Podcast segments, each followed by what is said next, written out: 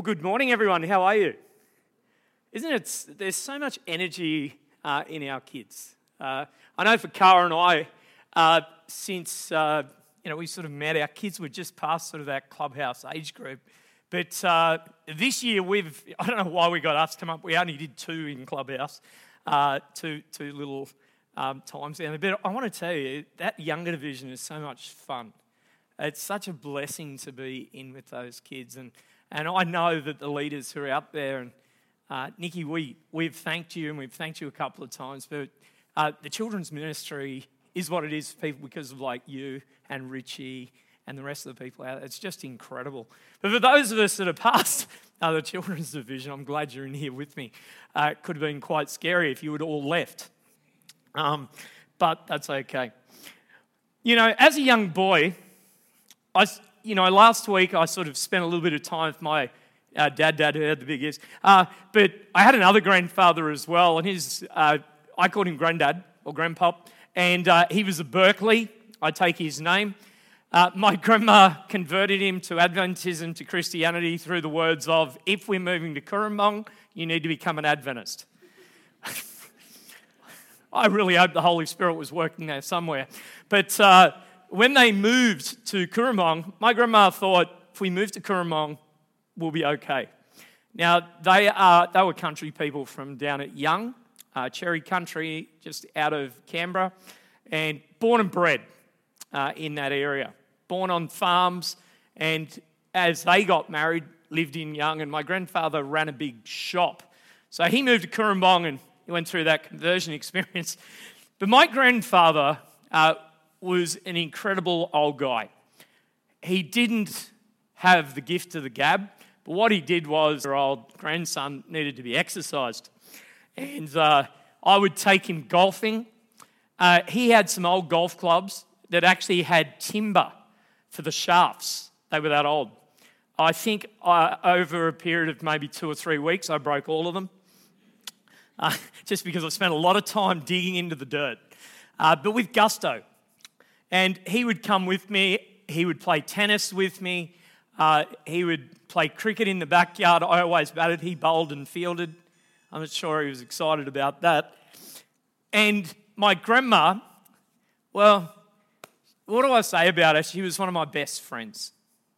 And she was an incredible cook. And I loved her nut meat pies, they were delicious. She used all of the ingredients that she used to use in her mince pies. but when she found Adventism, she heard about this glorious product called nut meat. And after that period in time, everything had nut meat in it. And I didn't mind. And um, they, were, they were delicious. And I loved hanging out at my grandparents. I'm the first of the latchkey generation, which means both of our parents needed to work, or they chose to work. And I would spend probably two or three afternoons a week at their house. They live right near Dora Creek. I could go fishing. I don't know if you'd ever want to eat anything you caught in that creek, but look, you could go fishing. Uh, all of the marmite that came out of the factory made those fish fat, and they were already marinated, I understand. But, but, but, but I'd go fishing and just enjoyed growing up around their house. Now, I was lucky enough, our family lived on the lake, so there was incredible experiences living on the water but it was fun being at my grandparents' house as well. They taught, they taught me how to ride bikes, to do jumps, uh, to go and collect shells from out at the lake so they could make shell grit for the chooks. Did heaps of cool things at my grandparents' house. But the one thing I knew about my grandparents is they knew how to work. Even in their retirement, they were not lazy. They didn't sit down and just wait for things to happen, they did. And uh, today, I've actually entitled the sermon, I Love Working. Uh, you know, I know it's grammatically incorrect, but I live in Australia. We like to make things shorter. So I love working. Um, when I think of working, I think of an ad, a commercial that was on TV. And for some of you, you'll remember this. And after our affirmation program last week, there was a lot of ads. Nilo, if you could just play that, that ad just nice and quickly. Uh, this reminds me of what work is all about.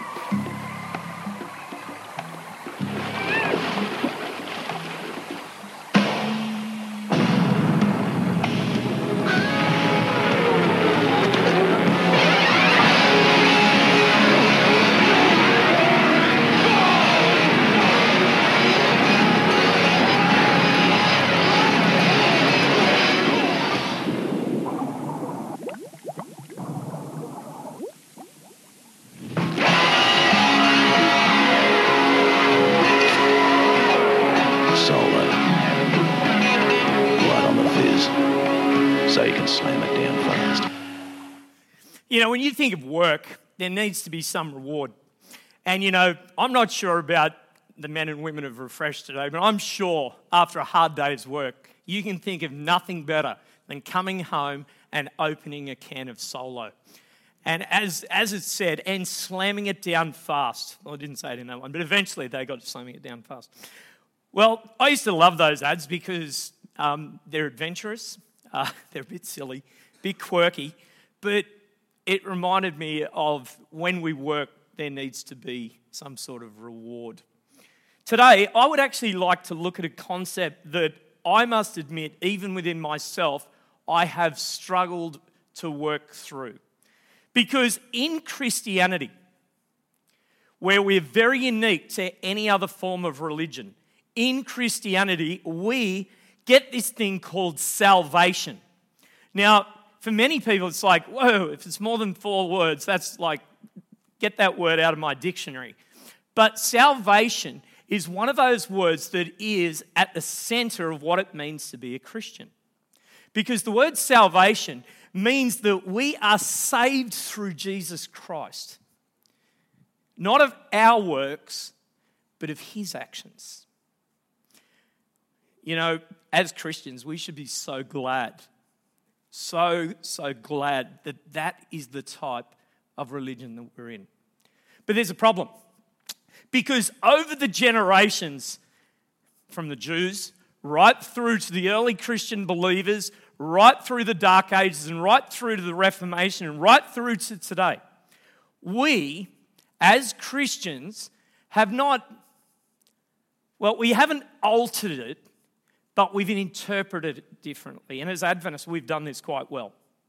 And, and what we've actually done is we sometimes we get to the point where it becomes our actions. If you're not good enough, if you haven't, if you don't know enough, if you haven't actually been following the steps that the pastor or the Sabbath school teacher taught us about doing the right things, then you can't be saved. And within Christianity, we have actually cheapened what it means to be saved. Today, I want to actually explore with you two stories in the Bible one about Nicodemus, where he comes to Jesus at night and he asks him a really good question. Another person in the Bible is called the rich young ruler. We don't know his first name, but we know him as the rich young ruler or the rich man.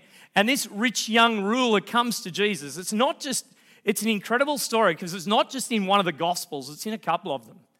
we're going to look at Mark today about the rich young ruler and explore this idea of eternal life and what we must do to be saved.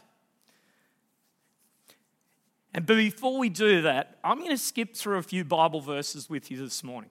So if you've got your Bibles or your phones, grab them. Uh, they will come up on the screen because instead of just stopping and reading and reading, I'll probably be powering through them a little bit. But if there's a few there that really jump out to you, I encourage you to write them down. Because this whole idea of salvation is really important in our Christian walk. It certainly is for me. And I, I really want to express that to you today in today's talk. Why is salvation by works the predominantly held viewpoint in Christianity? The simple answer is that salvation by works seems right in the eyes of men. It just seems to work that if I do A, B, C, and D, the result will be salvation. But what I want to explore with you in these passages this morning is that that is actually a false view of being saved in Jesus. It is actually a false view. Because salvation by works appeals to man's sinful nature. It forms the basis of almost every religion except for biblical Christianity. Let's start with Proverbs chapter 14. I'll give you time to grab it. It's an excellent verse. Proverbs chapter 14 and verse 12. Here it is on the screen. I'm reading today from the New English Version, but whatever version you've got, it will actually uh, share the same message. The Bible tells us there is a path before each person that seems right. but it ends in death. When I read this, I was like, say what?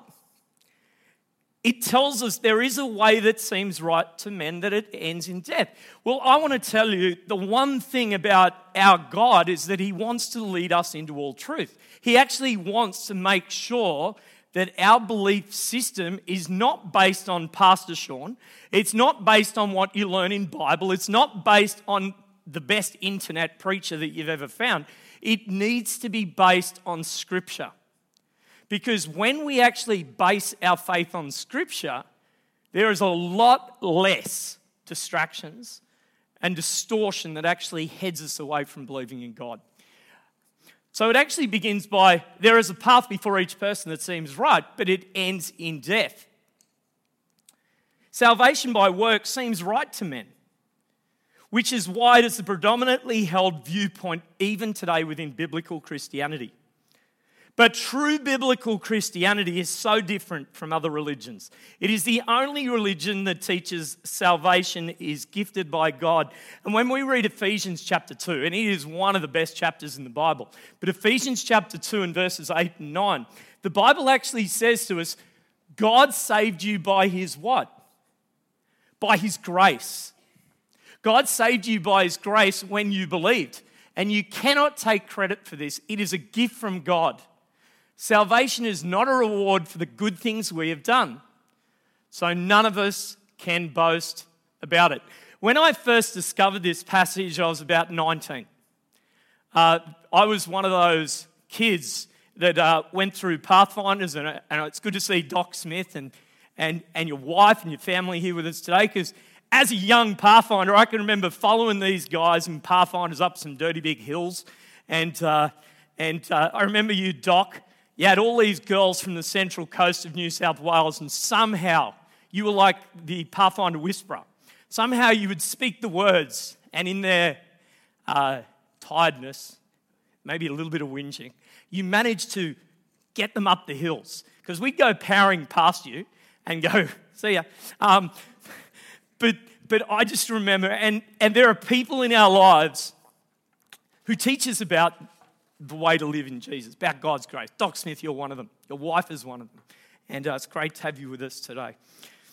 Another reason why salvation by works is predominantly held viewpoint is that the natural man does not fully understand the extent of his own selfishness. We sometimes look into our own selves and we actually see that we're doing okay and that we actually can do this on our own and we're actually better uh, than what the person sitting next to us is. And it's a big load of rubbish. It's a huge load of rubbish because the Bible tells us all have sinned and fallen short of the glory of God, which means each one of us sitting here, none of us can actually say, Well, I'm actually at this level. We're not. We're all on the exact same path. It's, it, it's, it's just what it is. For people who actually want to be on the path of works to heaven, working towards perfection and all this sort of stuff, we set ourselves up to fail. We set ourselves up to be to feel like we're not good enough, and the, the guilt then starts to take over, and our religious walk becomes a huge burden. And I've done that. That's been part of my journey. That's exactly what I did for two or three years of my life until someone demonstrated it is not by my works, it's by God's actions. It's by the Lord's actions. The Bible tells us in Isaiah chapter 6 and verse 3. The Bible tells us, have we got that one? Thanks, Neil. Isaiah 6 3. They were calling out to each other, Holy, holy, holy is the Lord of heaven's armies. The whole earth is filled with his glories. When we actually look at our walk with God, the place that we need to center it on is not how I'm going, it's not how my family is going, it's not how my church is going. It's based on the fact that we serve an incredible God. And that God, as described by Isaiah, holy, holy, holy. this is an incredible place to actually plant ourselves down and look up and admire whom we actually serve. Holy, holy, holy.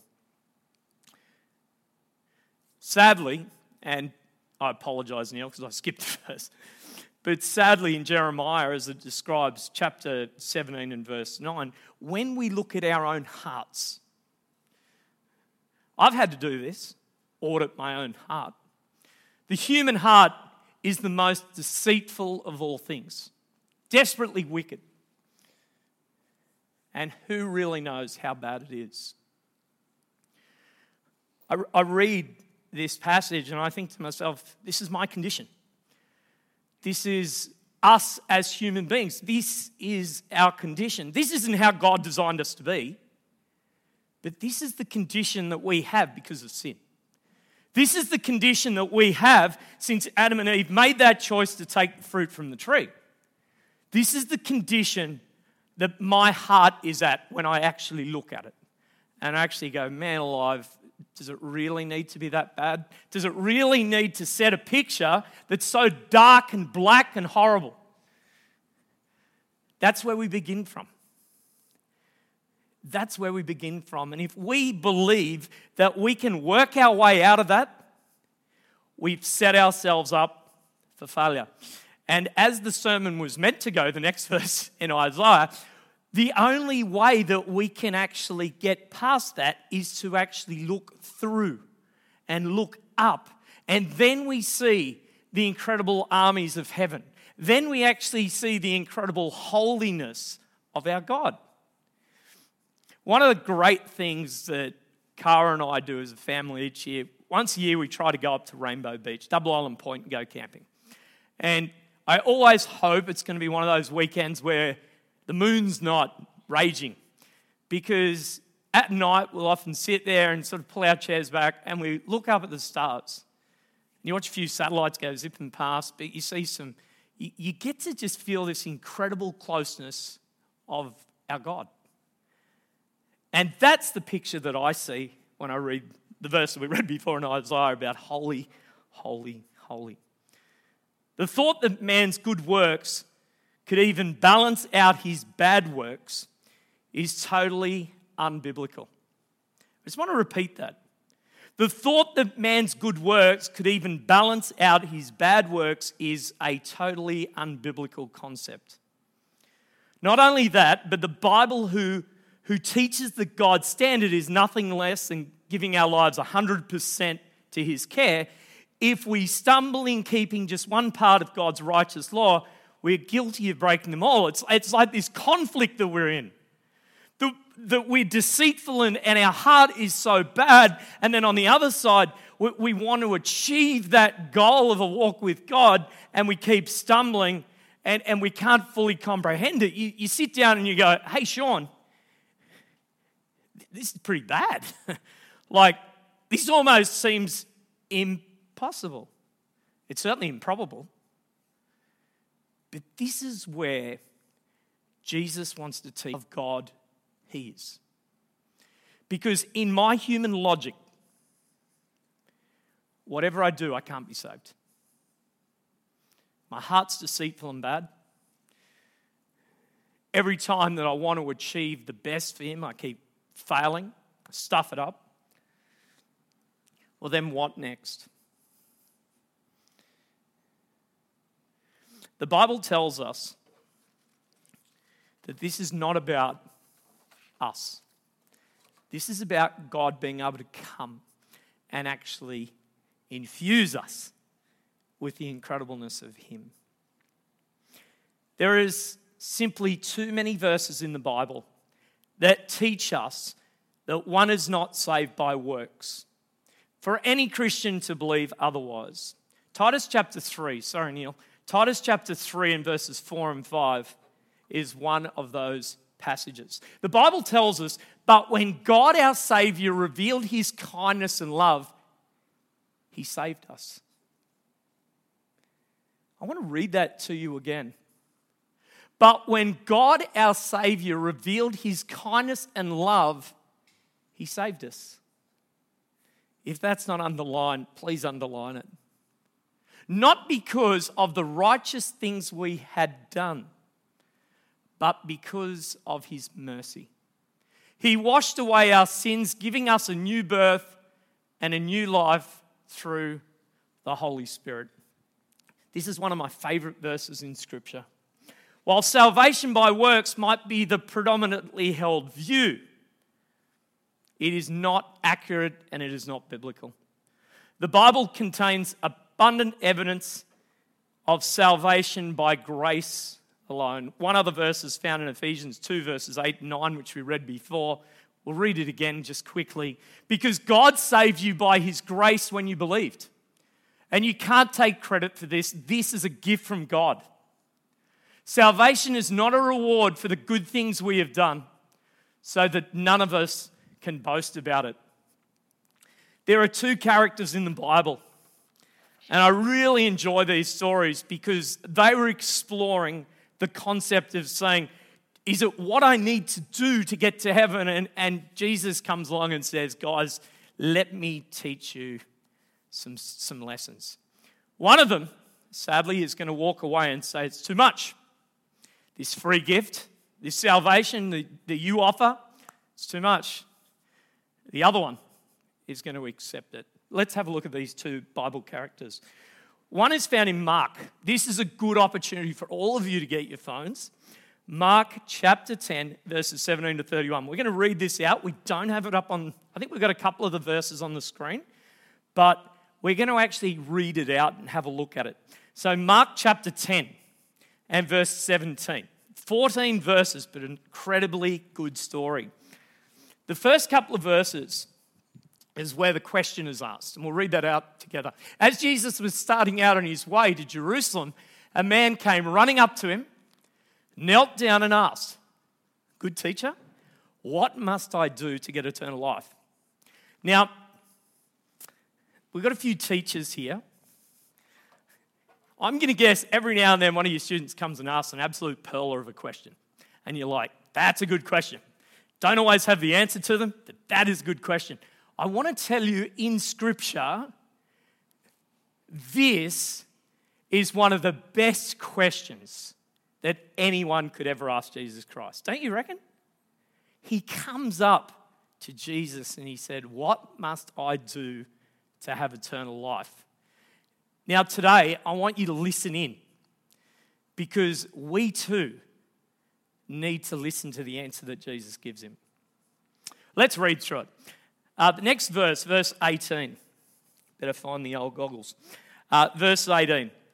Why do you call me good? Jesus asked. Only God is truly good. But to answer your question, you know the commands you must not murder, you must not commit adultery, you must not steal, you must not testify falsely, you must not cheat on anyone, honor your mother and your father. Teacher, the man replied, I've obeyed all of these commandments since I was young. Looking at the man, Jesus felt genuine love for him. There is still one thing you haven't done, he told him. Go and sell all your possessions and give the money to the poor, and you will have treasures in heaven. Then come follow me. Verse 22. At this, the man's face fell, and he went away sad, for he had many possessions. Jesus looked around and he said to his disciples, How hard is it for the rich to enter the kingdom of God?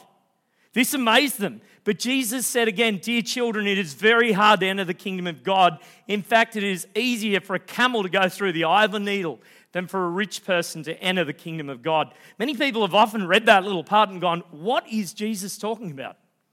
I have never been to Jerusalem, but my understanding is when you go to Jerusalem, the old city, they would actually build these little areas where people could get through, but for a camel to get through some of these areas, they were like archways, you had to actually get off your camel. And camels were often the trading instruments. You'd have all the goods on the back, you'd have to pull off all of the goods from the camel. And because the camel was tall, you would actually have to get the camel to sort of kneel down and you would have to pull the camel through those archways, those gates to actually get them through. So when Jesus refers to it, that's what he's saying. He's not saying like this camel's going to go through the eye of a needle. He's actually saying the camel had to actually you had to do a lot of work to get the camel through. The Bible continues. The disciples were astounded, verse 26. Then who in the world can be saved? They asked. Jesus looked at them intently and said, Humanly speaking, it is impossible, but not with God. Everything is possible with God. Then Peter began to speak up. We've given up everything to follow you, he said. Yes, Jesus replied, and I assure you that everyone who has given up house, brothers, sisters, mother, father, children, property, for my sake and for the good news will receive now in return a hundred times as much property along with persecution. And in the world that comes, that that person will have eternal life. But many who are the greatest now will be least important then. And those who seem least important now will be the greatest then. Jesus approaches this young man, this rich young ruler, who has an incredible question What must I do to receive eternal life? Jesus goes through a few little works things. Have you done A, B, C, and D? Which were the Ten Commandments. And the young man, honestly, actually replies and says, I have, because he had. The Bible actually uses an incredible word. Um, in the Greek, it actually translates to grieve. Because when this young man decides that giving up his possessions was too much, Jesus, and it's only twice in the whole of the scriptures that Jesus is translated using this word, to grieve. And in the only other time we find it is when Jesus was at Gethsemane. And he was contemplating talking to his Father in heaven and actually saying, Is this going, is my sacrifice going to be enough?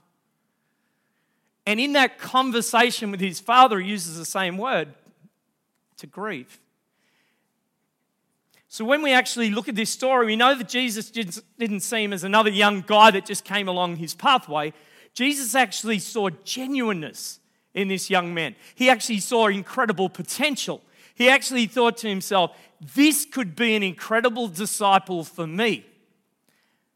Go and make disciples in the way. Absolutely, he could have done that. But he looked, he did an audit of his own life and he said, I've actually done all right. I've made some smart choices. I've made a lot of money. And Jesus wants me to give it all up to follow him so that I can have eternal life one day. It's too much. So Jesus grieves because he saw something incredibly, incredible amount of potential in this young man. And he walks away and he leaves. You can see why the disciples who'd looked at this young man and thought, this guy's incredible. You can see why they came back to Jesus and said, well, then how can any of us be saved? He's doing all these things. How can any of us be saved? There's another divine appointment, and it's found in John 13. And in John 13, we have one of the religious leaders, one of the educated, one of the lecturers who taught Bible to the Jews, comes to Jesus at night. Why would he come at night? Why wouldn't he come in the middle of the day? Why wouldn't he come maybe at the beginning of the day when Jesus was at his freshest, when he was at his freshest? Why would he choose to come at night?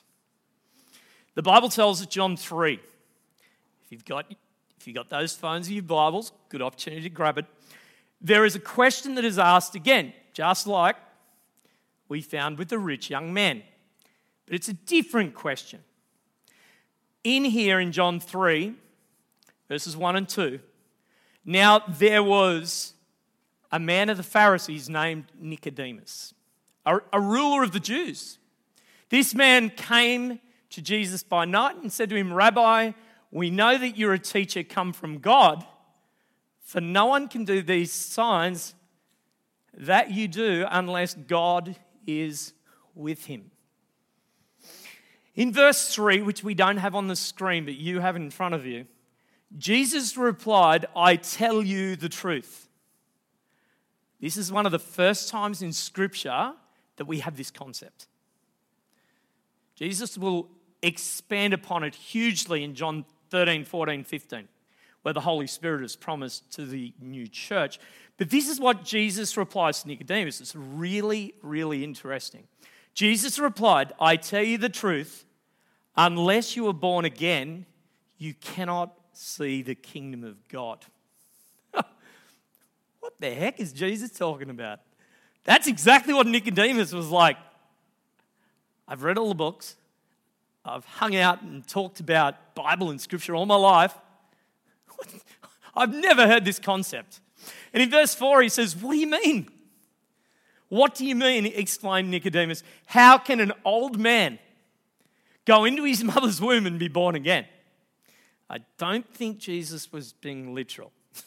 Jesus replied, I assure you, no one can enter the kingdom of God without being, of, being born of water and of the Spirit. Humans can reproduce only human life, but the Holy Spirit gives birth to spiritual life. You must be born again. The Bible tells us in the next chapter of John about a woman who comes to a well. And in like the quickest 60 seconds ever, the woman is a Samaritan. She's a sinful lady. She's got like five husbands previous, and she's got another bloke that she's with. The community hate her. Uh, she goes on her own. She gets down there, and Jesus sends his disciples away because, being typical men, they were hungry. Off they went. But Jesus knew he had a divine appointment with this woman. He chats to her. They, they, she, she gets some water for him. They talk about religion. Jesus talks about her. She doesn't like the answers that Jesus is revealing to her. Uh, she's like, Who are you?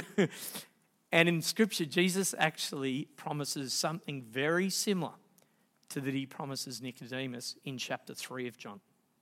Because in chapter 4, it's not just being born again. Jesus says to this woman, You come to collect water, but I can offer you living water. Some of these concepts that are coming through the book of John are blowing these modern Jewish people out of their chairs because they have had this view that if you do A, B, C, D, E, F, G, that you can be saved. And Jesus is coming along and says, You must be born again. You need to be radical. It's not about just having your A, B, C, D ticked off. You need to actually get to the point in your own life where your priority is Jesus and Jesus alone. And now Jesus promises this living water, and there are just concepts going on that are lessons for each one of us today in 2021. I just want to repeat verse 5. Jesus replied, I assure you, no one can enter the kingdom of God without being born of water and being born of the Spirit.